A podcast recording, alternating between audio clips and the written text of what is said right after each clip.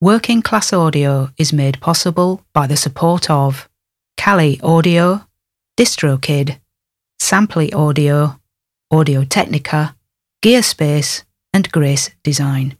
This is the Working Class Audio Podcast, session 345. Working Class Audio, navigating the world of recording with a working class perspective. Here's your host, Matt Boudreau. Thanks, Chuck. Hey, everybody. Welcome back to the Working Class Audio Podcast. This is session 345 you're listening to. My guest today is Chuck Zwicky, making his second appearance here on Working Class Audio. His first appearance was on episode number 92, many, many years ago. Chuck is a producer, engineer, and mixer. He has worked with a wide variety of people, including Prince, Soul Asylum, Mandy Moore, the Rembrandts, and many, many others. And it's always great to have him on the show. It's always great to talk to him in general, actually, because whether you're on the phone, on an in an interview, in person, there's always a deep conversation to be had with Chuck. So super happy to have him back. Chuck Zwicky coming up here on the Working Class Audio Podcast. Grab your coffee cups, friends. Let's talk about my favorite hobby, field recording.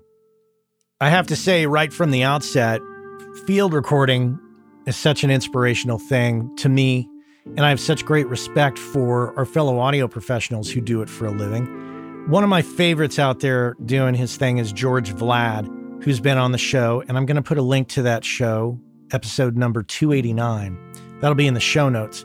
Check that out. George has been a big inspiration to me, and I continue to follow him to this day. He does great stuff. And when you see what he's up to, I think you'll be inspired as well.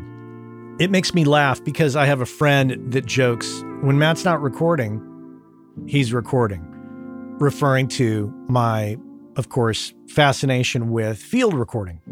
So I don't do field recording for a living, it is a hobby. What I find fascinating about it is just the art of capturing things out in the world. Whether it's, you know, a body of water, a machine, an animal, an ambience, um, you know, whatever it is. I just find it really, really interesting.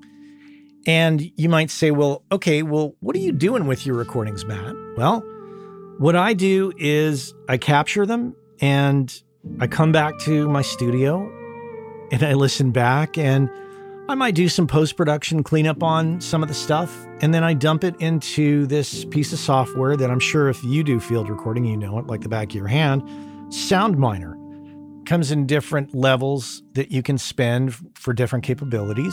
And I basically dump these sounds into SoundMiner. I add metadata, label them, and put them away. And sometimes I revisit them. And sometimes I'll be in the middle of a mix and I'll think, oh, I wish I had this kind of a sound. And then I realize, wait a minute, I do have that kind of a sound. That's in my library. And I'll go and I'll fish it out and Maybe I'll add it into a mix in some capacity to augment something. Other than that, it's just really the thrill of capturing these sounds and playing them back. I know it's a totally nerdy, dorky thing to do, but I, I don't know. I just love it. It's really fun. So when I go places, I do my best to remember to bring a recorder with me. And I go in phases where I, I just completely forget that I have all this stuff. And then I realize, wait a minute, I'm going to the zoo today, like we did today. My family and I, we went to the San Francisco Zoo. I thought, well, I got to bring a recorder with me. Who knows what I'm going to capture? So I might, you know, bring a number of things. Like I have a, a great DPA headset, a binaural headset that I attach to an iPod Touch. I, I was going to bring that, but unfortunately, I hadn't charged the iPod. I know, an iPod, believe it or not.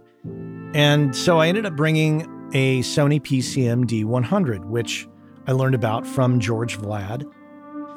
So I bring that and I just walk around with that, with a little Rycote shock mount for it. And I'm sure if you're a participant at the zoo and you saw me walking by, you'd probably think, what is that guy doing?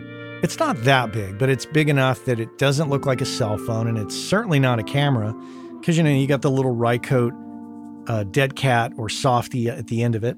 And I didn't know what I was going to capture today, but lo and behold, we go over to the primate area and there is chaos that erupts spontaneously where the apes are.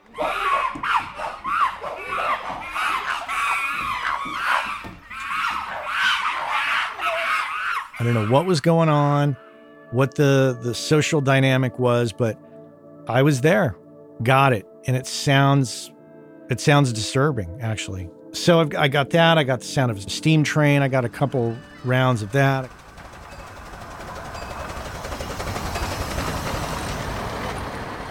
I got the sound of some press pinning machines, the gears and that.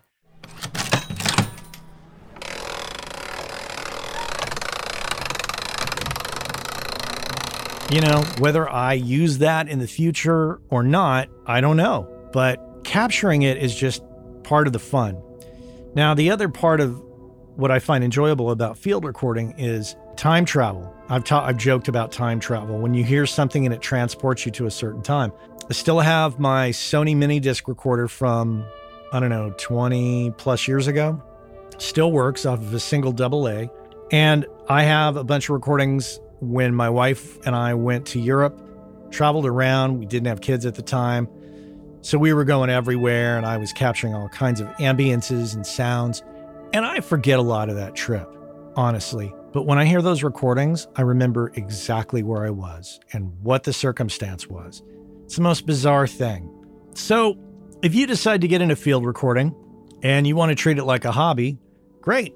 If you if you want to treat it as a business, great. But it's a lot of fun and it gives you another perspective, especially if you're one who is, you know, mixing or mastering or recording guitars, bass, and drums, or maybe you're in game sound and film and you're doing something that has no relation to that, or post production, whatever, and you're you're not on that end of, of the of the sound game. It's fun and it's a nerdy thing to do. I love it and I can't tell you how much I enjoy it. And you know, it's funny too. There's a lot of great companies out there like uh, I'll just drop some names. They're not sponsoring the show or anything, but like LOM Mics, L O M. I'll put a link in the show notes. The, this guy that makes these mics, fantastic. Not that expensive. They do a lot of cool things in ways that the typical studio mics we're all used to don't do. So, yeah, it's a lot of fun. Field recording. Not much more to say about that, but something I love to do, and I just wanted to share it with you. So, that's my rant. Thanks for listening. Most of you already know about Grace Design and have known about them for years. Uh, they've been around since 1994. It was started by the two brothers, Michael and Eben Grace, who still run the company to this day. And you already know that they make incredible sounding products for us all. What you might not know if you don't know them is that Michael and Eben are two of the nicest people on the planet, easily approachable, very knowledgeable. You might have met them at a trade show and experienced this. Without a doubt, it's one of my favorite companies out there in the world of pro audio. You m- might have heard me a few times talking about the Grace 908 Atmos controller.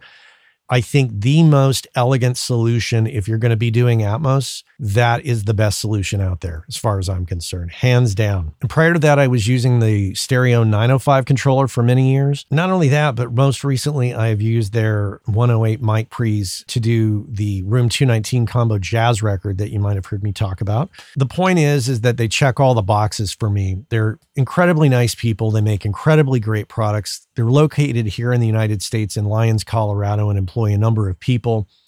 They're the epitome of a small business here in the US, and I just love that whole thing. So, if you are in the market for mic preamps or instrument preamps or monitor controllers, this is the company to check out, hands down. If you don't know about them, go to gracedesign.com, check them out. And if you're in the market for any of those products, you absolutely have to consider what they offer because what they offer is superior build quality and sound quality. And those of you who bought their products in the 90s that are still using them, you know exactly what I'm talking about. So check them out, gracedesign.com. I know the business of audio is a frustrating one sometimes. The audio part's pretty pretty fun, but it's the business of it and the career part of it that's a little challenging to many of us. I can completely empathize with that. And if you thought to yourself, God, I wish I could talk to somebody about this, you can do that. You could talk with me about it. As a matter of fact, you can book me for a coaching and consulting call over Zoom very simply. Just head on over to workingclassaudio.com. If you click on the menu button at the top of the menu, there is a link that says Coaching and Consulting with Matt.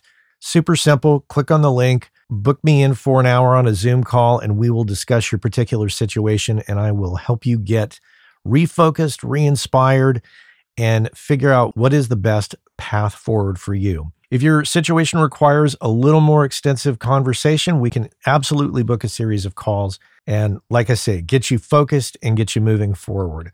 I've been there, and when you don't have anybody to talk to about it, it's a little frustrating. So head on over to workingclassaudio.com, click on the menu button, and book yourself in for a Zoom call with me. And we could sit down and chat, coffees in hand, ready to tackle the business of audio together. That's it. Let's get to it. Chuck Zwicky here on the Working Class Audio Podcast. Dun, dun, dun, dun. Chuck, welcome back to the podcast. Thank you, Matt. Great to have you back. I always love talking to you. I always learn something from you. I always walk away going, hmm, let me think about that. And uh, I'm just so happy that you're back and that you're a fan of the show enough to come back. So thank you.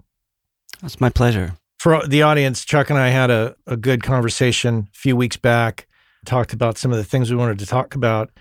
One of those things being collaboration. In fact, you said it in your notes. You said everything I do is collaboration. So obviously in the in the Zoom age in the COVID age, we're doing a lot of remote collaboration in so many different ways, including interviews like this. How has your remote collaboration gotten better or worse or what's that process like? Because I basically have my mix room here, I do way too many sessions unattended. It's been a way of life. I've not really been completely happy with that arrangement. Just before the COVID thing, I had an artist who I was mixing, happened to come to New York, sat down.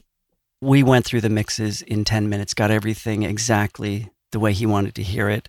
Was a, he was able to make decisions in person. That you know, that's that's kind of where we come from. Since COVID, it's been more remote stuff, slower pace for people. Nobody seems to be that much of a hurry to put something out because they don't know what's going to happen with it. Mm. It's been one of those situations where if you have the elements that make a good collaboration in place, nothing changes. You know, those things are like you you you trust the artist you're working with, they trust you. You have an idea, a common goal, you're able to help steer the thing together. Uh, if you don't have those things, it's the same as it's been even face to face, although people are a little different when they're not face to face with you. How do you think they're different? As you know, in the age of social media, it's impossible to, to read tone, for example, in a correspondence with somebody, or they're not there to understand why you made a decision. And in some cases, some artists, if you make a change, they take it very personally. Like there's some some reason you did that, and you might have just been, oh, you know what? I completely forgot I was meeting that I was going to bring it in halfway through and I didn't. And being there in person, it's very easy to diffuse situations before they build. Having this remote thing is very difficult. I mean, for example, I just finished a project I've been working on for 10 months where the artist wanted me to produce his album and we had never worked together before but he just liked what i'd done and he, he, he liked me as a person wanted to work with me thought i had good ideas he'd send me his demos of his songs which were rough vocal and guitar and I'd like, you know what? I think I could come up with an arrangement here. So I ended up editing the song around, changing the structure of it, and then being the band, playing the guitar, bass, drums, keyboards, everything on top of this and creating what sounds like an album. And he was a little nervous because he didn't know what was going on. Like I was just sitting here doing my thing, right? And uh, finally got a chance to play him, them, and he was floored. He decided at one point that his current management company wasn't sufficient to handle this project. He wanted to get it to a major label and be able to handle it. They could handle it in a better way. And I thought, well, that's great. That's really promising. And we only had done a, not a full album. So I end up writing two more songs for him, which I thought would really bookend the album emotionally. And I told him about him and he's really excited. He goes, just send him to me. And I said, well, let me just finish him up. So I finished him up, called him on the phone. You know, this is a couple weeks after we'd last spoken. So I said, Well, I've got these songs if you want to hear them. And he says, Well, think about it. I'll think about it. Okay, what, what's going on? And he goes, Well, I just have to tell you, I'm working with another producer now. I'm recutting all those songs. I'm like, Really? Why? Oh. I know. And uh, 10 months. And I thought we were on the same page. Things were going well. Last I heard from him, he, he loved the, the work, right? But it's like, okay, he felt uncomfortable with this process. He wanted to work with somebody in person. I can say, okay, there was COVID. So there is COVID. It's not really possible for us to be sitting in the same room. But that's a really much more common occurrence than you might think. And I think it's important to talk about it because you hear about situations like this from a very one sided perspective from people. Somebody's upset that somebody fired them or somebody quit a project. But you have to understand where it comes from on both sides. If you don't want this to happen again, like I, I thought I'd read this guy clearly and he'd understand we were putting this project together. And then once it was done, we'd be able to deal with it, changes, whatever we needed to do. I had overestimated his ability to work abstractly like this. And that's on me. I've been so buried in doing this stuff that I, I wasn't really keeping him abreast of every possible change. So, from his perspective, there's a bit of alienation, there's a bit of loss of control, there's a bit of distrust brewing. I don't know what you're doing. I don't know why you're doing this. And what decisions have you made? It's an interesting example for me because it's been a tough time for people being so isolated during this, right? And the collaborative process requires things to be spelled out that in person you would never think you need to spell out an interaction, a, a gesture, a, a, facial expression makes a big difference in how somebody hears something that you're saying to them. That's been a really an educational process for me. On one hand, it's all the seven or there 107 stages of grief. It's all of them. You go through that and you're like, okay, wow, I thought I was going here and now I'm not. So I thought this was happening, but it's not. So you're sort of like, how did that get to be that way? Let's try to figure that out. But then certain cases, you, you simply can't unravel it. I woke up the next morning and the first thought I had was he made this decision because he thought I wasn't collaborating with him, but he made a unilateral decision to work with someone else. But in the entire 10 months had never sent me a single note about anything he wanted changed. So that was a little tough to grapple with. It takes two to tango here. It's not mm-hmm. entirely on you. He should have at least said something in an ideal world. This is interesting because I, I spoke uh, in my last episode with Tim Palmer, I mentioned to Tim that one of the things that I like to do when I get mix revisions from people is to have a, a video check in with them or even just a phone call just to say, hey, in your notes, in your email, you said this. Oh, yeah, yeah. Uh, I really meant this. And actually, it's just 2% of what I said because I can get really wrapped around the axle, as some like to say, or the flagpole or whatever terminology you want to use. I get a little upset sometimes when I read somebody's mixed notes. I have to check in with them to really get to the heart of it. And every time I do, it just diffuses everything inside of me. And I'm like, oh, I totally understand what that artist is thinking now or what they're trying to convey to me.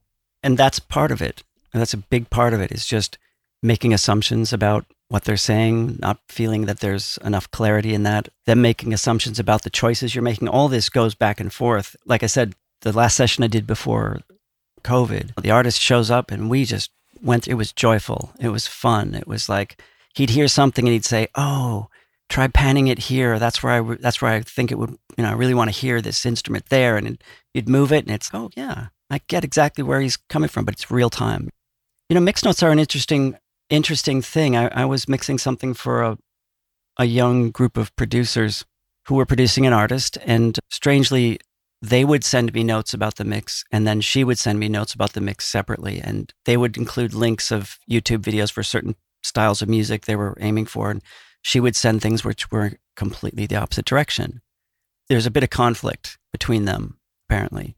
So you know, she'd send like six pages of notes. And when I see six pages of mixed notes, I'm like, okay, there's something else going on here. You know, it's not it's not just the things that she's talking about. There's a general level of dissatisfaction. One of the things that I commented to them was you're the producers. You need to sit down with the artist, consolidate your notes, get it in one direction and, and send it to me, which never happened. And it was, you know, it was, I could feel the tension going on between them. And then about a year and a half later, she recut the entire album with just piano and voice. And when I heard that, I went, exactly. That's what she was saying the whole time in those notes. these are my songs. That mix note process can be devastating. And six pages you're mentioning here. Oh my gosh. hmm I think my jaw would hit the floor and I wouldn't even Mhm. read it and I'd just call because I'd be like, I'm not reading through this. I'm going to read so many things into this, you know, how people write and how people interpret. As maybe as a self protection mechanism, it forced me to sit back and say, okay, what's really going on? There's something else here, like the famous joke. Besides that, Mrs. Lincoln, how was the play? Exactly. You know. Besides that, Ms., Mrs. Kennedy, how was how was the uh, the parade or whatever it was? Exactly. Yeah. So you're like, okay, I can see there's something, there's a big force going through these notes that have nothing to do with the steps along the way. She's trying to find a path through. And once again, it's collaboration. It's like at that point, the three of us were collaborating on this thing. And I was kind of adrift because I wasn't sure where we were going to go with what she wanted to do based on what they had done to the tracks. There wasn't that basic element in there anymore. And what they were doing was exciting and daring, but it, she wasn't getting it, maybe. You know, you get invited into these situations. And I think that there's a certain amount of trust that goes on, and the people are trusting you to, to try to interpret what they're doing. And it's important to establish these things. I mean, the thing that happened with this project I'd just been working on, and initially, uh, one of my thoughts was, well, it's important not to work with people that you don't trust or you feel like you can't trust them. They'll do something nefarious, for example. And then I, I corrected myself and I said, no, it's very important that people are able to trust you, that they can understand what you're doing well enough to be able to trust you with it. So it's not like I gave as an example, in fact, to this artist, one of my favorite quotes. There's a book that Igor Stravinsky wrote called Poetics of Music. And it's a series of lectures he gave at Harvard University. And in one of the lectures, he said his process is such an integral part of how he creates music that if someone were to hand him one of his pieces completed, he would think he would be nonplussed and think it was a hoax. Where did this come from? And and I realize I have a tendency to do that with some artists where I'm just like, I know exactly where we're going with this. Here it is. And they're like, but how do we get here? This is like magic. We I needed to walk there with you. So it's a learning process. Even after all this time, it's still a learning process. Do you think that your statement about that, do you think that pertains more to the production side of it than it does the mixing or applies to the entire process? I think it does apply to the entire process. Yeah. I think that in the mixing process, it's very prevalent, but in production, there's basically all avenues are open. So you could end up somewhere adrift. You could end up somewhere that makes sense to you because you got there, but doesn't make sense to them because they, they're still stuck where you started. It's a much more treacherous route when you're producing than it is when you're mixing. Because mixing, they'll realize we have all the ingredients right there. Let's just put them in a different proportion now. It's like having a road trip and having the map in front of you, knowing that, well, ultimately we're going from A to B, but we could go any which way and they have the map in front of them. Whereas production is like, there's no map. And you say, where do you want to go? Or, hey, I think we could make it over there. Yeah. Just enough gas, I think. Yeah, let's spend the night here and camp for a week. And then, yeah, I know I'm killing the analogy here. I'm just really beating it in, into the ground. It's my style. At least in the mixing process, when remote collaboration is occurring, through COVID, of course, my setup would always be uh, Zoom call where I'd screen share the Pro Tools screen and then I would stream Audiomovers to them separately so that we could speak in real time. So they could not only see what I was doing, but they could say, oh, okay, yeah, you see the waveform right there? That's that one little guitar part that I was needing you to cut. Can you just mute that? And can we see what that's or hear what that sounds like? Mm-hmm. And that brings them back into the room, at least virtually. And that's worked for me in this past year and a half or almost two years. Yeah, there's some great tools out there. There's a free one called Sonobus. I don't know if you've seen that. Sonobus, huh? Yeah. It's open source shareware. It actually compensates for the incoming audio's latency based on how many pings. It does a ping of the various servers that are in between the two connections, and it can compensate it up to, they say it's good within about 500 to 1,000 miles. Basically, after that, you're going to have to manually align it yourself. How do you spell that? Is S O N O B U S. B-U-S. Okay. I'm going to, I'll look that up and audience, I'll include a link in the show notes for you so we can all check it out. Yeah, that's very cool. I, I always love tips of new little tools like that that we don't really think about on a daily basis outside of the traditional gear that we all rely on. I, I never thought I'd be thinking about any of these things. Let's talk about having people there in person. If you're vaccinated and somebody else is vaccinated, do you feel more comfortable with that scenario? No. Fair enough. I guess one has to be extra careful because you never know if your body's immunocompromised in some way or hmm you just are one who tends to get sick. One session could just trash you for three weeks. I've had several engineer friends of mine who've gotten sick with COVID, and it's been devastating to them. And in some cases, it's the neurological after effects that are really frightening to me. So, even though I'm vaccinated and any artist I'm working with will be vaccinated, it doesn't mean you can't carry the virus with you and the mutations, which can either lead to a breakthrough infection. There was a, a study out of Oxford University last week that showed that people, even with mild cases of breakthrough infection, have these neurological issues. And they said in patients who've died, their brains look like Alzheimer's and Parkinson's patients. So this is frightening to me to think that you can become incapacitated just because you weren't being as careful as you thought you were. And I've had friends who've gotten COVID and had to learn how to walk again. Wow. Yeah. A- another friend of mine was released from the hospital. They said he was cured. Nine months later, started losing sensation in his hands and feet and went blind in one eye, rushed himself to the hospital. And, uh, you know, a lot of, lot of neurological side effects that are unknown at this point. And I don't mean to instill fear, but I, I think that caution is very important. And collaboration is going to be difficult under those circumstances because if things keep getting worse, as they seem to be all over, there'll be further mutations that will break through. And just, I ask myself, what's the hurry right now? And if anything, you know, what's the phrase? Necessity is the mother of invention. It's going to force us all to think outside the box and really make the best of remote collaboration if if we choose to be careful. And it's funny, I was doing remote interviews long before COVID, and I was doing Mhm. remote sessions long before COVID. The only thing that COVID did was it sharpened the applications for me in terms of adding Audiomovers to the mix, really dialing in the setup for Zoom to make that as bulletproof as I could. I'm sure there's going to be even more collaboration tools to come.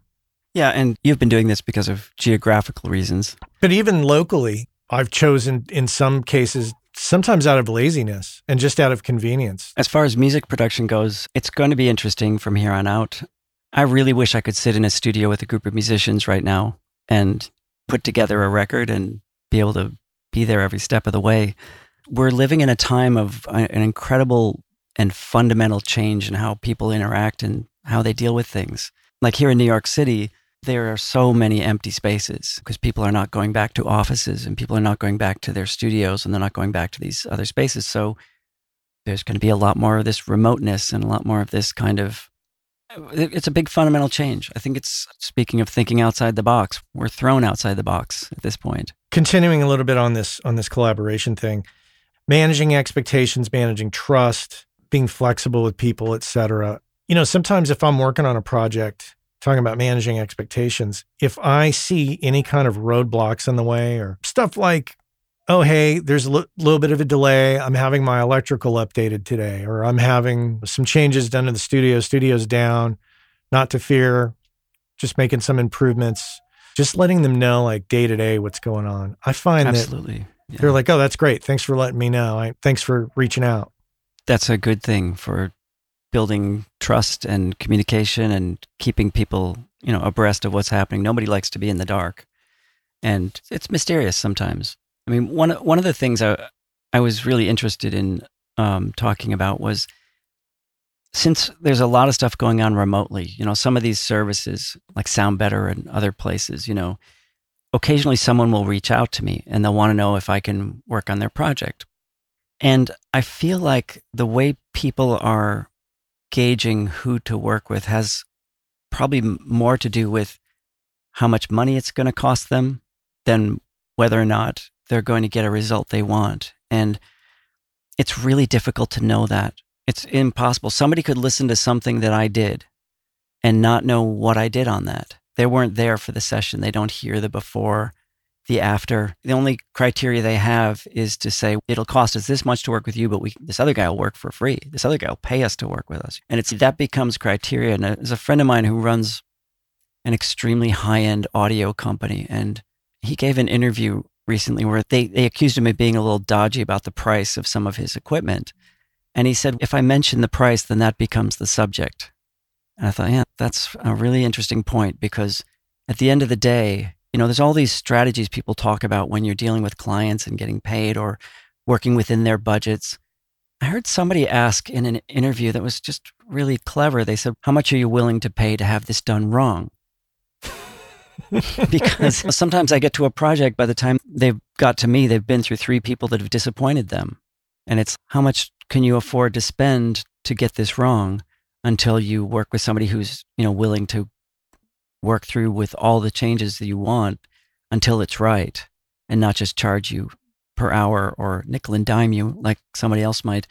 So I think it's a very interesting phenomena. Like I was thinking the other day about, you know, say some of my favorite composers, like, you know, Debussy or, or Erik Satie. They're composing like Erik Satie's at the piano composing his gymnopédies. And you're like, you know, what a beautiful, tranquil piece of music. And you kind of imagine how he's working, how he's thinking about these ideas. Now, do a really hard edit to what happens today with this loud, braggadocious social media environment of check out what I'm doing. And you're like, what art's going to come out of that? Where is that sense of somebody just really in their space doing their thing and without the consciousness of, I want attention for all every step of the way. You know, I want to I want it to be known that I'm doing this every step of the way. And it's I heard this great advice a couple years ago. They said if you want to if you want to do something, don't tell anybody. Just do it. You know, not not in collaboration terms, but just in terms of I hear so many people talk about how they want to do this thing, they're going to do this thing. Their friends will nod and say, "Yeah, yeah, yeah, we like that idea." Kind of emotionally takes them off the hook. They don't have to do it now. They got all the dopamine rush they're going to get from it.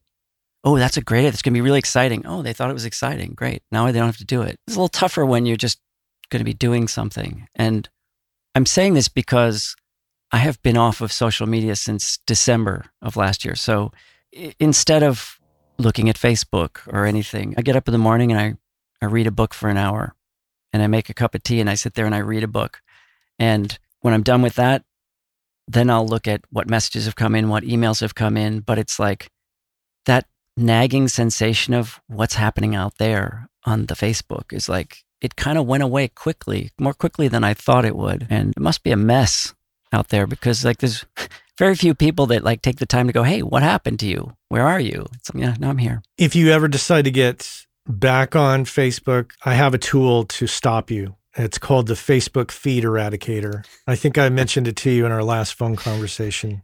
Basically, yeah.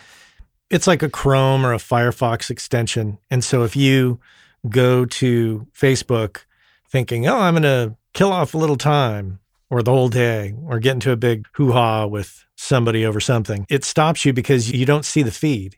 You see all the graphics, but then you see a quote like a Maya Angelou quote or, or an Oscar Wilde quote or something that makes you kind of go, oh, that's an interesting quote. What am I doing here? Oh, I'm not going to do this right now. Because it's such a hassle to turn it off, you just leave. I think they've got it for Twitter too and, and the other social medias.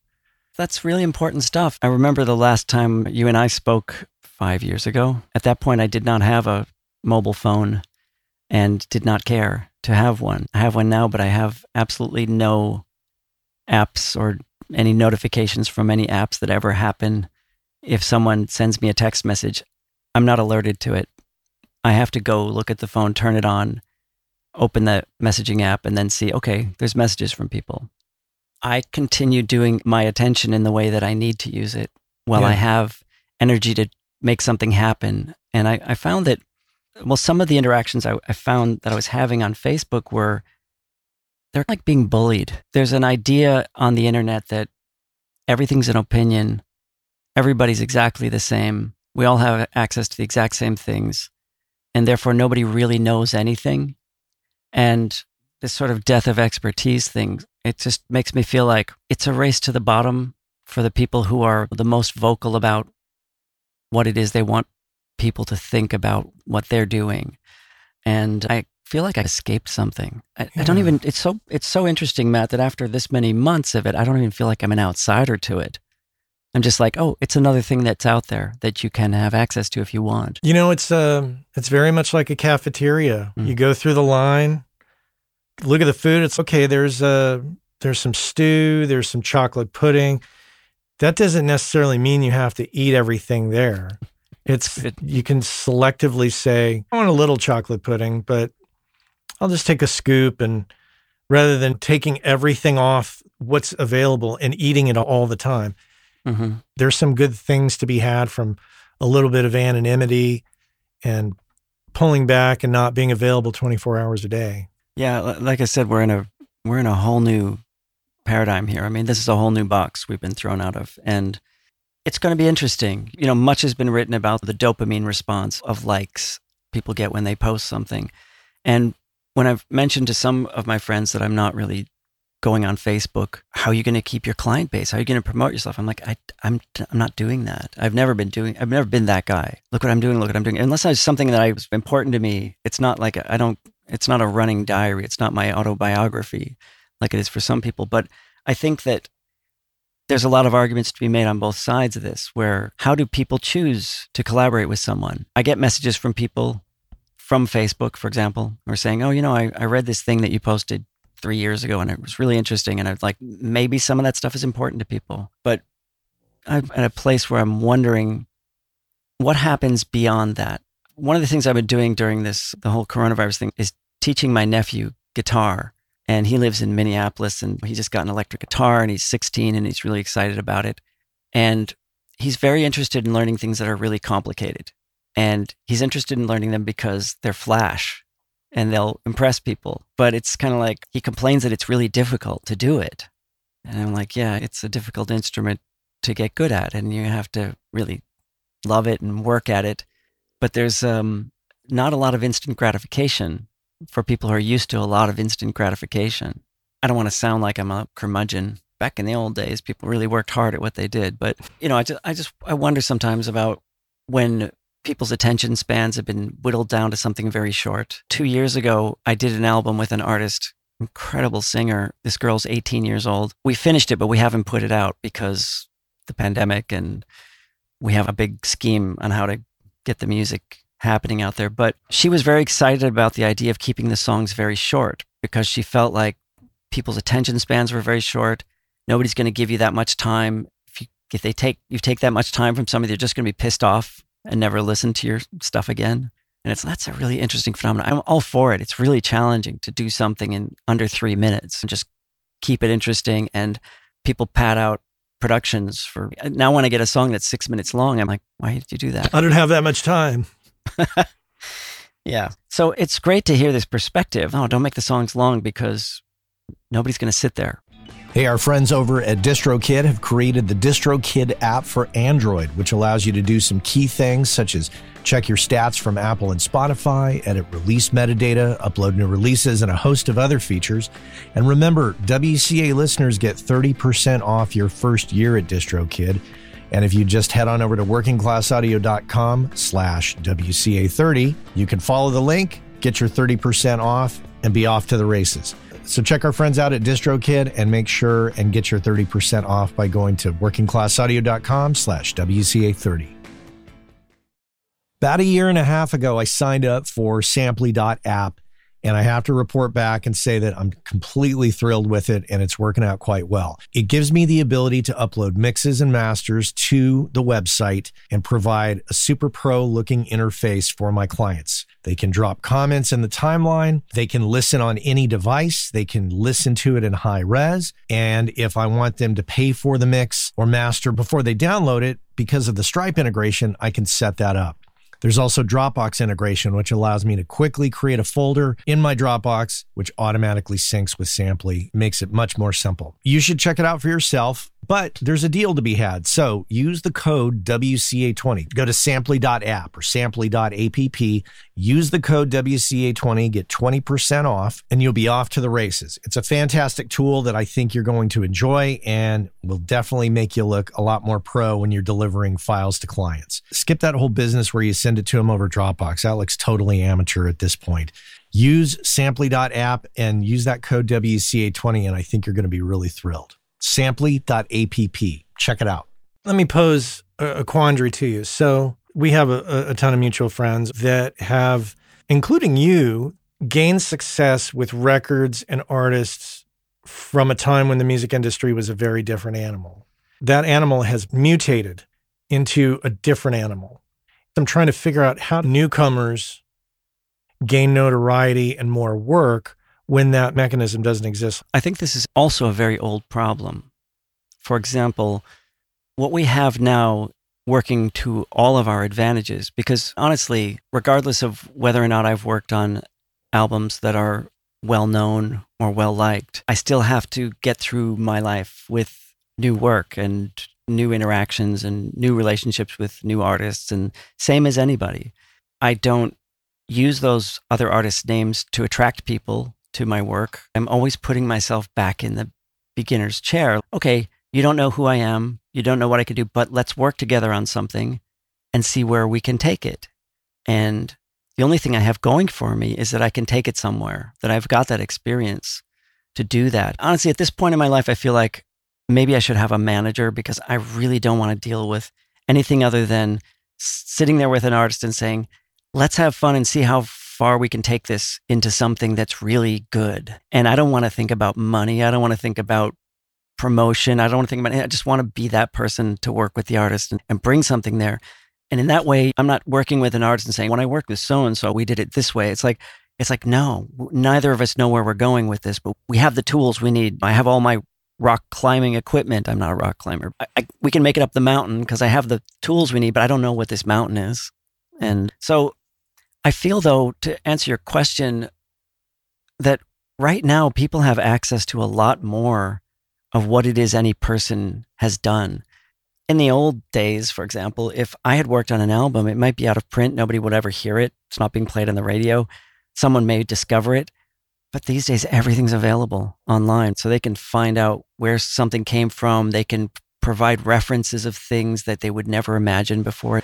There's just not as many studios. So there's not that kind of running to, into people in the hallway at the studio going, Oh, you're working on that record? Oh, let me come check it out. Oh, maybe I'll work with you on my next record. Thought process. And I think of a quote from a friend of mine who said, Nostalgia isn't what it used to be and it never was. So, what we have available today in lieu of chance encounters, face to face meetings, is people can reach out to people they don't know and say, Hey, can you work with me on this thing? Or someone can post something and just get a bunch of people interested in it. If we're just talking about people having access to artists and artists having access to people who can help them, I, I feel like we're in a golden age, but unfortunately, well, the glitters is not gold. Like that comment about nostalgia not being what it was. There's a sense that in the old days, things were somehow more valid. And yet, if you hear engineers who were around like way back, I'm sure you've read Al Schmitt's book and those other things. People, people have been around for a very long time.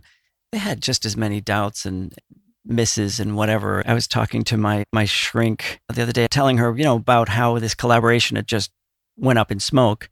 And she was sort of shocked. And I said, We're friends. We had a long chat about it. It's not like there's any animosity. And she was really shocked by this. And I said, It's not like your business. I said, Because frankly, in the music business, there's about a 1% chance that something you worked on is going to get out there and have a life of its own.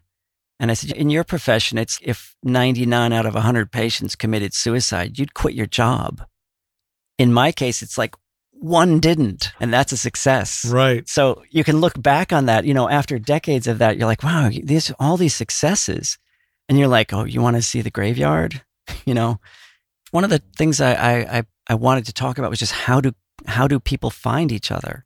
Here's here's an interesting example. So several years ago, I went to a house concert, and there was a singer there who I was a huge fan of. She's a Tibetan singer. She was on Peter Gabriel's label, Real World. Her name's Lhamo Yungchen. And I was really honored to be able to hear her perform.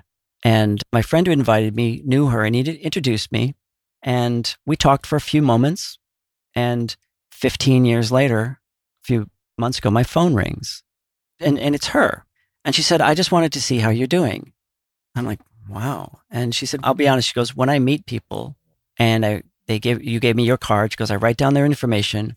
And she says, and if they're an interesting person, I put a little flower next to their name. And you had a flower next to your name. So I wanted to call you and see how you're doing, you know? And I'm like, we had a really interesting chat about art and music and all these things. And then the day after my last collaboration blew up, she just wrote to me and said, I'm coming to New York at the end of the month. Do you want to meet to talk about a project? And I'm like, okay. And as I said to a friend of mine, when one door closes, another one opens. Other than that, it's a pretty good car. That's an interesting thing. I'd like to just dive into the one aspect of it of approaching the people that you want to work with because I always feel like a little awkward doing it. Absolutely. They get people coming at them all the time, or they probably they have their circle of trust, and you're not necessarily in the circle of trust, and they or they've never heard of you. And who's this guy who's saying he likes our music and he wants to work with us? Matt, th- th- here's a good bit of advice that will absolutely baffle everybody. Be the sort of person who gets a little flower next to their name. Yeah. How do we get the flower? Took 15 years for me to hear back. You never know. I almost look at it like dating. If you're aggressive and desperate, people are going to know that. And I think if you play the long game and just try to offer friendship, advice when asked for it, and value to them, at some point they may come around.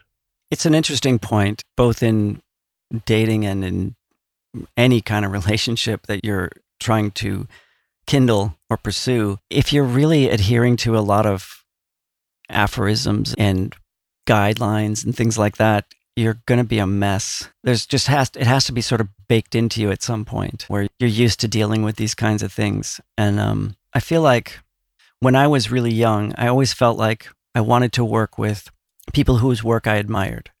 I wanted to be up at their level because I felt like that's where my imagination was because I really appreciated what they were doing.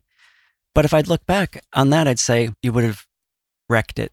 You wouldn't have had a chance. There's so much that you didn't understand about what else goes on when you're working, how to deal with people, how to behave, how to understand, how to take all of the ups and downs in stride. That's the sort of thing that people sense. One of the things they always say about dating is look how somebody treats the waiter, right? And it's if somebody's pandering to you too much, you can smell it. And if you're pandering to them too much, they can smell it too. And anybody who's successful has been sought out by every level of person, and they're really wary. I remember when I was really doubtful about music, when I was a kid, for example, playing a variety show in junior high school or something with my put together band for the show.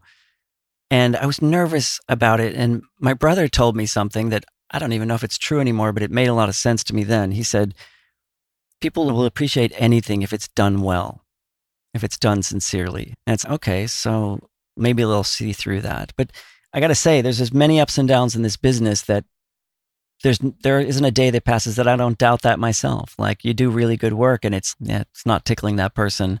It's not going to exist. Yeah, that's like me trying to make a meal for my kids. What do you guys think? eh. really? Exactly. You didn't see how I did the whole thing with the broccoli? Right. And what do they have to show for it? Hey, dad cooked us a meal and we didn't die. Right. Uh, but I, but I think um, in that topic, I think there's a lot when, if you're talking about people who are starting out, right, there's always going to be a lot of trepidation. And I think it's impossible to have self confidence.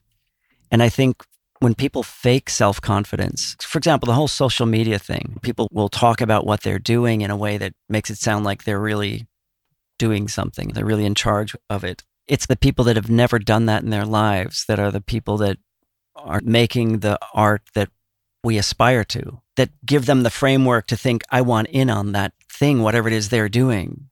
How do you get there? That's a big question. I think it has to do with personality, temperament, ability to work with things. I was listening to an interview the other day with our friend Lij Shaw, mm-hmm. interviewing Michael Brauer, and he asked him, What advice would you give a younger self? And Michael Brauer had the best answer.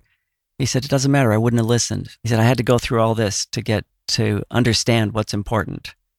And it's give yourself a break, give yourself the confidence to say, okay, like when I started doing photography and then I moved to New York and I met this friend of mine who's a very famous photographer and he looked at my stuff and said, don't let anybody print this. I'm like, okay, you have to learn how to print it. So I bought some darkroom equipment, learned how to print photographs. And he said something to me that initially depressed me, but I think it's a valuable lesson. He said, it's going to take you a thousand sheets of paper to know what you're doing. There's no way around that. And people talk about 10,000 hours, blah, blah, blah. But for him, it was a concrete thing. A thousand sheets of paper are going in the garbage. Be prepared. And you're like, yeah, that's kind of where, where it all comes from. Yeah. Brauer, it's clear to me that he purposely avoids comparing himself. You know, he does what he does. I think that there's some value in that, in just ignoring everything and focusing on what you think is the right thing to do and yeah. sometimes I think that as a result, it comes out different sounding and it shines a light on it because it's, oh, what's going on over there? That's new. I appreciate that very much. And I would encourage anybody who's doing something to take a chance. It, it only hurts initially when you get fired. So take that chance. If you hear something, there have been, I remember when I was young, I was taking so many chances with people's records, doing completely unusual things in the middle of their songs. And for me, I was lucky. Like probably 80% of them were well received. And the ones that weren't, you're like, okay, you know, I thought it was cool. And then maybe you hear a rough mix a few years later and you're like, oh, thank goodness they didn't put that out. You got to take those chances. I had this thought the other day. Here's how it came to me. My mom, who just turned 96, by the way, she loves to read books about astrophysics and history. And so she's reading this book by Brian Greene called Till the End of Time. And he talks about how when the Big Bang occurred and all this energy created all the matter, and how ultimately it will go back to this singular point of energy. And she said it's billions of years in the future. But she said the thing about this book that I thought you would find interesting, she says, just read chapter 11 in this book. So I get the book and I'm looking at it, and it's about survival and creativity and essentially, it doesn't say collaboration, but things that are discussed in there is that certain artists like oh, what's the guy's name Pinkin Steven Pinker he says there's no biological necessity to art it's purely an artifact of choice but what Brian Greene says is that the purpose of art and music and this is coming from my mom she's saying is to bring humans together in some common interest so that they will reproduce and it's a survival mechanism. So art is what draws people together. And I, I read the chapter and I'm like, you know, I'd love to ask Steven Pinker. So, which senior thesis did you put on the table to, uh, you know, seduce your wife the first time you went out? Right. So, there's a lot to be said about what's it like to be in a collective group of people feeling something like that and what did that instill in you it's people have a lot of nostalgia about music because of those strong feelings that they get from it or got from it at some point in their life i overheard somebody talking the other day they were talking about in the days of when everybody listened to radio a new song came out and you heard that song over and over again and it just became part of the fabric of society you've worked with prince so prince songs becoming a part of my growing up as a result when we hear that music today, or when I hear that music today, immediately transports me. These days, it's for artists, it's definitely a tougher game, as you said. You're you are competing on in the streaming services for attention from there's so many different things, and those who are screaming the loudest or promoting the loudest. They're the ones that are getting the, the primary attention. We think so. We perceive it to be that way, but I, I just wonder if that's really what's happening. I have a, a friend of mine who used to come over before the pandemic, and she'd always play me stuff that she'd discovered, and she was really excited about it. And her tastes were all over the map, like super eclectic. And at one point, she said, Oh, this is my favorite new band. It's called the Avalanches. And it's not the band from Australia you're thinking of. Avalanches was a one album band from 1963. It was basically the Wrecking Crew had a half an hour left over in the studio, so they cut an album calling it Surf Surfing Safari or ski surfing or something. They, they were trying to combine these two fads. They did covers of jazz standards, but it was really kind of out there and cool. And it literally sounds like modern day hipster music. So my friend who's in her 20s is like, this is my favorite new band. And I'm like, I never heard of them. And I, after she left, I'm like Googling it like 1963, but it's accessible. Same as anything else. She can stumble upon that just as easily she could stumble upon Dua Lipa. So there's a, there's hope in there. And unless you're really looking to build up a huge fan base, there's that. Something interesting though, you're saying about the radio. For example, when I was a kid in Minneapolis, the radio station, like the main radio stations, were really eclectic. There weren't these nationwide programmed stations. You'd hear blues, country, jazz, rock, gospel. You'd hear all this stuff in one day. And I remember when you're being force fed music like that, you're hearing song over and over again. You might not like it, but then you look around at your siblings, you know, your sisters or your brother, whatever they're, and they're, one of them is really into it. And suddenly you're like, what do they hear that I don't hear? But you wouldn't have chosen that yourself. If you were curating your own playlist or going through Spotify or whatever you're going through, you, you would pick the things that you want. And I thought it was really telling that two members of the Black Keys were discussing AI, these algorithms that, that choose playlists. And they said they were on a tour and the Spotify AI didn't pick anything they hadn't already listened to. That's different than being forced into hearing something that you don't think is very good and then you see somebody really getting into it and you're suddenly like oh wait a minute. What is that that, that she's hearing that's so great about this song? And that's how you keep yourself constantly in an open state of being able to get things without just you know we're you know this term narrow casting, where basically as you experience something you're directed more and more into those things and the point of narrowcasting is really it's just to identify who the listener is more than anything. You know, what can we market to this person who is going to keep following this? What can we feed them next and make sure we know who they are?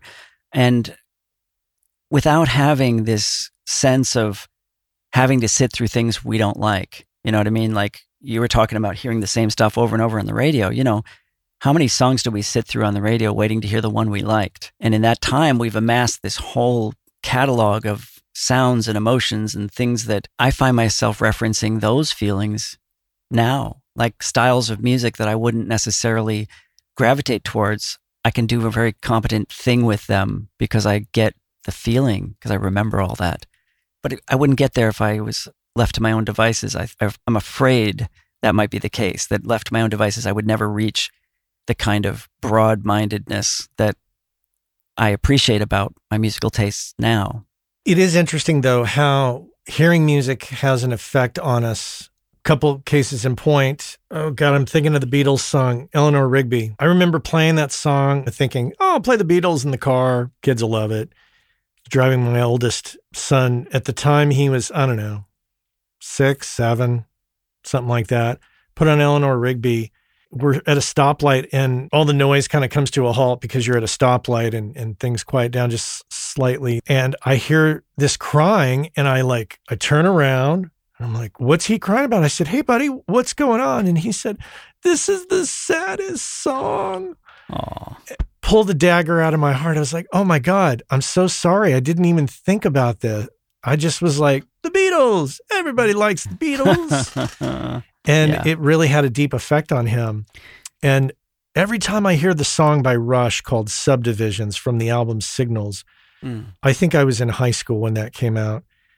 I can't hear that without getting all kinds of. I, I, I go back to my bedroom at my parents' house and the, all the feelings of high school and weirdness that we have in high school. And it just, that song, I love that song, but it really weirds me out when I hear hmm. it because it's one of the few songs that transports me. And I, as a result, I spend a lot of time listening to jazz music that I never was familiar with in the first place. But these past few years, it's been like 19 and 50s and 1960s jazz Sure. from all the usual suspects. I put that stuff on and I'm happy as a clam because there's Yeah. generally no lyrics and it's just music that lets me explore. It's funny that way, right? It can be really oppressive to go back to some place when you were, let's just call it what is, an un- undeveloped teenager Mm-hmm. whose only uh, ability to recognize the things around them are through these poetic references in a song, which is written by perhaps a slightly paranoid adult who had misgivings about what happened in their suburb as a child or something. And I don't know, have you ever read the book High Fidelity by Nick Hornby? No, I never did. In fact, I think my wife bought it for me and I never read it. So the first line in the book is what came first? The broken heart or the like 10,000 songs about being brokenhearted? And isn't it important for parents to be responsible and not expose their children to this constant heartbreak that we are indoctrinated with and that we learn to expect and anticipate in relationships? And then here's your son crying to Eleanor Rigby, and you're like, he just learned about all the lonely people that he didn't think about before. And now he's got this reference point of, oh, there's all these people out there that are really lonely. You know, it's an interesting question, though. I know we've been getting into some deep topics here, and that's what I love about talking with you. I'm sitting here staring at a ton of gear behind you, and I know that there's even more than that. During the remote collaboration, as you've sharpened your tool set and focused it in a bit, I'm sure that there's a lot of gear sitting around that just doesn't get used. Is that accurate? Okay, so one interesting that happened since the last time we spoke. The last time we spoke, I had a lot of gear, same as I do now, but my studio had 48 channels of I/O, and I was routing everything to that. Since then, I've gone up to 84 channels of I/O. Okay. But I have sold off a lot of gear during the pandemic as, as a means of survival and also as a means of saying, I don't want to keep going down that road. Let me get rid of these pieces that are that have become crutches to me, you know, and let's just let's change to a whole nother set of tools and see, you know, what that takes, where that takes us. So I have sacrificed a lot of the uh, the standards and replace them with a lot of other things that I think are just as exciting as those things ever were. But all that gear gets used on every mix. There's a closet full of gear of stuff that I just pull out of the rack to see did the world stop turning when I stopped using this? No, it didn't. And I really, I'm faced with a problem in the near future, which is that my computer will be obsoleted by Apple. And I will have to replace all of my interfaces with something that's compatible with a new form of the version of the computer. And that's going to set me back anywhere from ten to forty thousand or fifty thousand dollars to do that. And one of the big conundrums I've been reaching is that there are very few interfaces out there that can actually operate with a deterministic and repeatable latency between the interfaces. I spent three months with a very advanced system that uses the AES 67 audio over Ethernet protocol. But every time I'd boot the system, the latency between the different interfaces was different. And if I'm running anything in a mix that's going out and is in parallel, it's going to phase. And they didn't understand why this was important to make that exact. And I sat on several Dante conferences to try to learn is that system deterministic? And the answer was we don't know. We've never tested that. We're interested in getting lots of information when it's available on a network. So if this is the future, um, this system works perfectly now, but I don't know how much longer I can kick this can down the road before it becomes obsolete. So one of the things I found is there's an interface that has all channels on one box. It's, uh, I think Antelope makes it 64 channels in and out. It's very expensive but they have not been able to answer any of my technical questions about it. So I don't, you know, but in case I had to do that, that would be 64 channels of IO only. So I'd have to say bye bye to some of these things and strip it down a little bit. Five years ago, I was running 48 channels and I was perfectly happy. So it's all there. when I want it. It's all there when I use it. It's I I just don't even know if people can imagine how I work these days. Yeah, it. I've heard you talk about. I think you, you still work in Logic, right? Yeah. And that's got the ability to ping outboard gear to get the Mhm. latency dialed in for that piece of gear. So you have a lot of outboard gear. Are you ever tempted to just get rid of the gear and move on and just consolidate down to the computer, or do you enjoy those pieces that you have behind Well, I'll you? tell, I'll tell you what happens when I'm producing something, say in like this pandemic style, where I'm, I am the band and I'm putting the arrangements together. I'm working with just uh, a Universal Audio Apollo eight-channel interface, just to monitor from and to record guitars and things through, vocals, all that. In that case, I don't have access to all these, all this outboard gear, so I'm working just within that sort of in the box framework, and I'll get the song very close to where I want it. And when I'm ready to do a mix, I turn on this gear.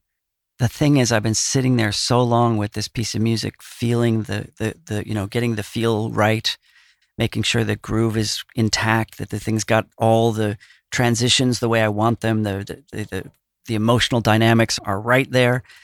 And when I put it into my outboard gear, I kind of just start laughing. It's it, takes on a life of its own and has a tangible liquidity to it. There's a real tactile, you know, feeling about this music and the way it affects me emotionally. I'm listening to it for the first time, and I've been living with this stuff note by note for months, and I'll I'll just start working on a mix like it's somebody else's project, and I'm like, oh, this is really good. And what I notice is that even though if I'm pretty happy with it, when I finally get ready to mix it and turn on the gear, my first impression is, wow, this is a really good record.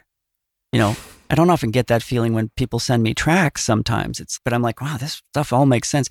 But nobody, maybe nobody would have that feeling. Maybe nobody would notice that difference if I just put out the version that was done in the box, you know, like it's hard to say.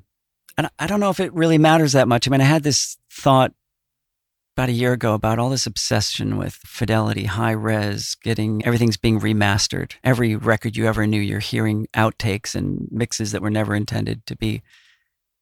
And I feel like I, I'm at this point where I think clarity is the enemy of music. Someone remasters something and people say, oh, you can hear every little nuance. And you're like, and I've heard some of these remastered records that I may have been familiar with. I'm like, you know, but I don't like it. It doesn't make me feel the way it did. And I reached the conclusion that sound is fragile. You can, the sound can fall apart on something. If something's relying on that extra bit of sound, that certain clarity, that thing, it may not translate to something else, but feel is very durable. If something feels good, it's going to feel good no matter what you listen to it on, no matter what you record it with, no matter what technology you've involved in capturing it, it's going to, it's going to last. It's going to, it's going to have integrity and it's going to be durable. I've just been going back and forth with that whole notion. I remember one of the things about working with Prince was that his records always had a lot of push and pull on them. Like things weren't polite, things weren't clear, things weren't carved out, as the kids like to think is really important.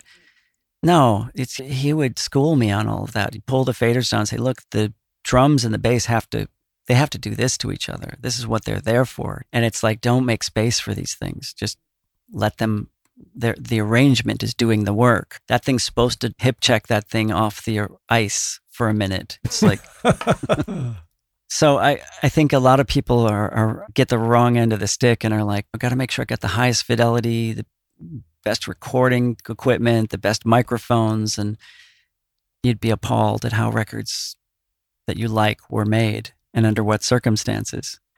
I'm to a point where I just don't want things to get in my way. Sure. I just want to be able to get into, and I know it's a cliche term, as they say, the flow state. I just want to get into that state. And I'm starting to lose my adherence to, you know, oh, well, we got to use this. I'm going to grab whatever is going to do the job right now and get me to the destination. I don't Yeah, have to, I don't have to take the road trip in a Ferrari. I can take it in a Honda and I want to get there right now. Good analogy because there's a lot of people out there taking Ferraris to grocery stores and they're complaining about how the Hmm. eggs broke on the way home and it's it's not designed for any of that and the best car in the world isn't the fastest one. That's the one that gets you wrapped around the tree the quickest. It's knowing where you're going. You could walk.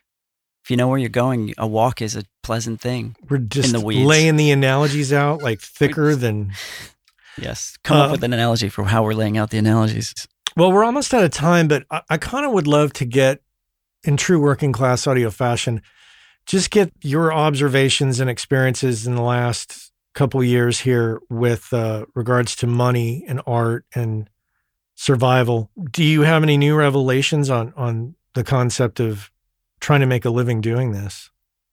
Yeah, I'm not sure if it's any more difficult or any easier than it's ever been, but it's obviously the pandemic has had a huge effect on what people are willing to venture, and so that's been uh, that's been kind of a you know a real slowdown for me personally. Like I, I've spent more time just doing production work and like in terms of producing albums and writing music and doing less of the work for other people's projects. I found that it's put me in a very interesting position of giving back. All of the people I admire in the music industry have spent a lot of time working with other artists and giving back on their own dime will take in a project and see it through to the end. I, think about somebody, for example, Brian Eno. I think he's done very interesting work throughout his career.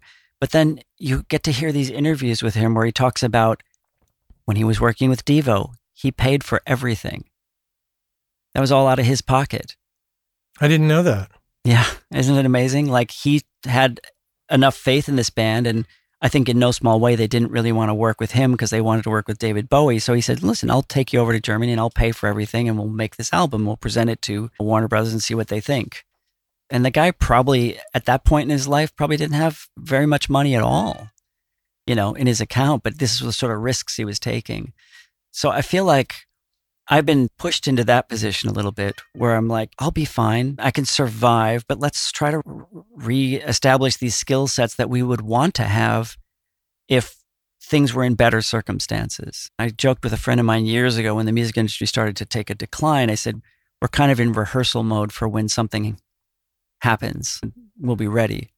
But I think your question was more about what's the bigger picture of people being able to survive? Can you do this for a living? Was it something along more along those lines? You know, I'm just curious if you've had any new thoughts about, oh, this is how money can work when being an audio professional, or th- or this is the new way of doing things, or that's not working. Any epiphanies about any of that? I wish I did have some because unfortunately I feel like I've been spending my time just plowing the same fields. I'm going down the same route, working with artists one on one, not not pursuing other avenues. I do have some friends who've gone on to other skill sets like taking jobs at radio stations, doing production work and it's all that kind of audio stuff. And, and a lot of the guests on your show are those kind of people who found a diversity of things to do in this umbrella of audio. But I feel like I'm sort of single minded in the sense that I'm still making records for people, as quaint and as novel as that might sound, where I've found it's not the most lucrative thing from time to time, but I feel like I've really managed to predict the ups and downs well enough to be able to maintain the ability to do it. That's really the trick, though, isn't it? Structuring your lifestyle so that the audio can support it, but it can also deal with the ebbs and the flows financially. And emotionally, Yeah. because it's all the same. It's like, you know, it's feast or famine. Either something's great or it's not, you know, something's you're you're working or you're not. And it's very inconsistent. I remember uh the last time we spoke, you know, you'd ask me about would you do this if you had to approach this as a as a new person? And it's like I think we touched on it again. What advice would you give to somebody who who wants to be able to do this? It's sort of like if you're prepared to see the big picture of it, to say, okay, maybe this is a temporary setback, but also to recognize maybe it's not a temporary setback. Maybe you need to work on this aspect of your skill set in order to get to continue getting to that point because it's a weird business. Like I said earlier, it's like if we were psychiatrists, 99% of our patients would have killed themselves and we would be like happy that one didn't. And it's sort of like, can you handle that? I mean, it's to paraphrase, you know, what Tracy Morgan said, it's not rocket surgery. It's great to see you. It's great to talk with you. Well, I'll, of course, put a link in, in the show notes with the last interview. But for those of you that don't know Chuck, you should go to what website, Chuck? Mm, my, my website is just zmix, Z-M-I-X dot net. And even though I'm not on social media actively. I have an account on Facebook under my name. Anyone can write me through that. I, I, appreciate when people reach out to me. They can get my email address off my website. They can write to me. I'm not a secretive person. If you have my phone number, give me a call. I'd like to talk to people. Well, Chuck, take care. Good to see you. Thanks, Matt.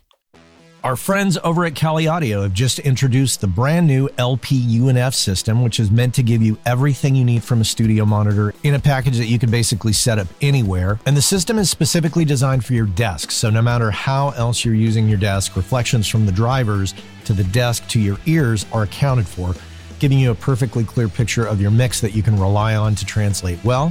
Whether you're putting them on stands behind your desk, on a desk away from walls, on a desk against a wall, on a desk on speaker stands away from the walls, there's a number of configurations and they have settings on the back to accommodate all of that and more. And if price is a concern, never fear. They're priced at 299. That's right, pretty affordable. Head on over to kaliaudio.com and check out the new LP UNF.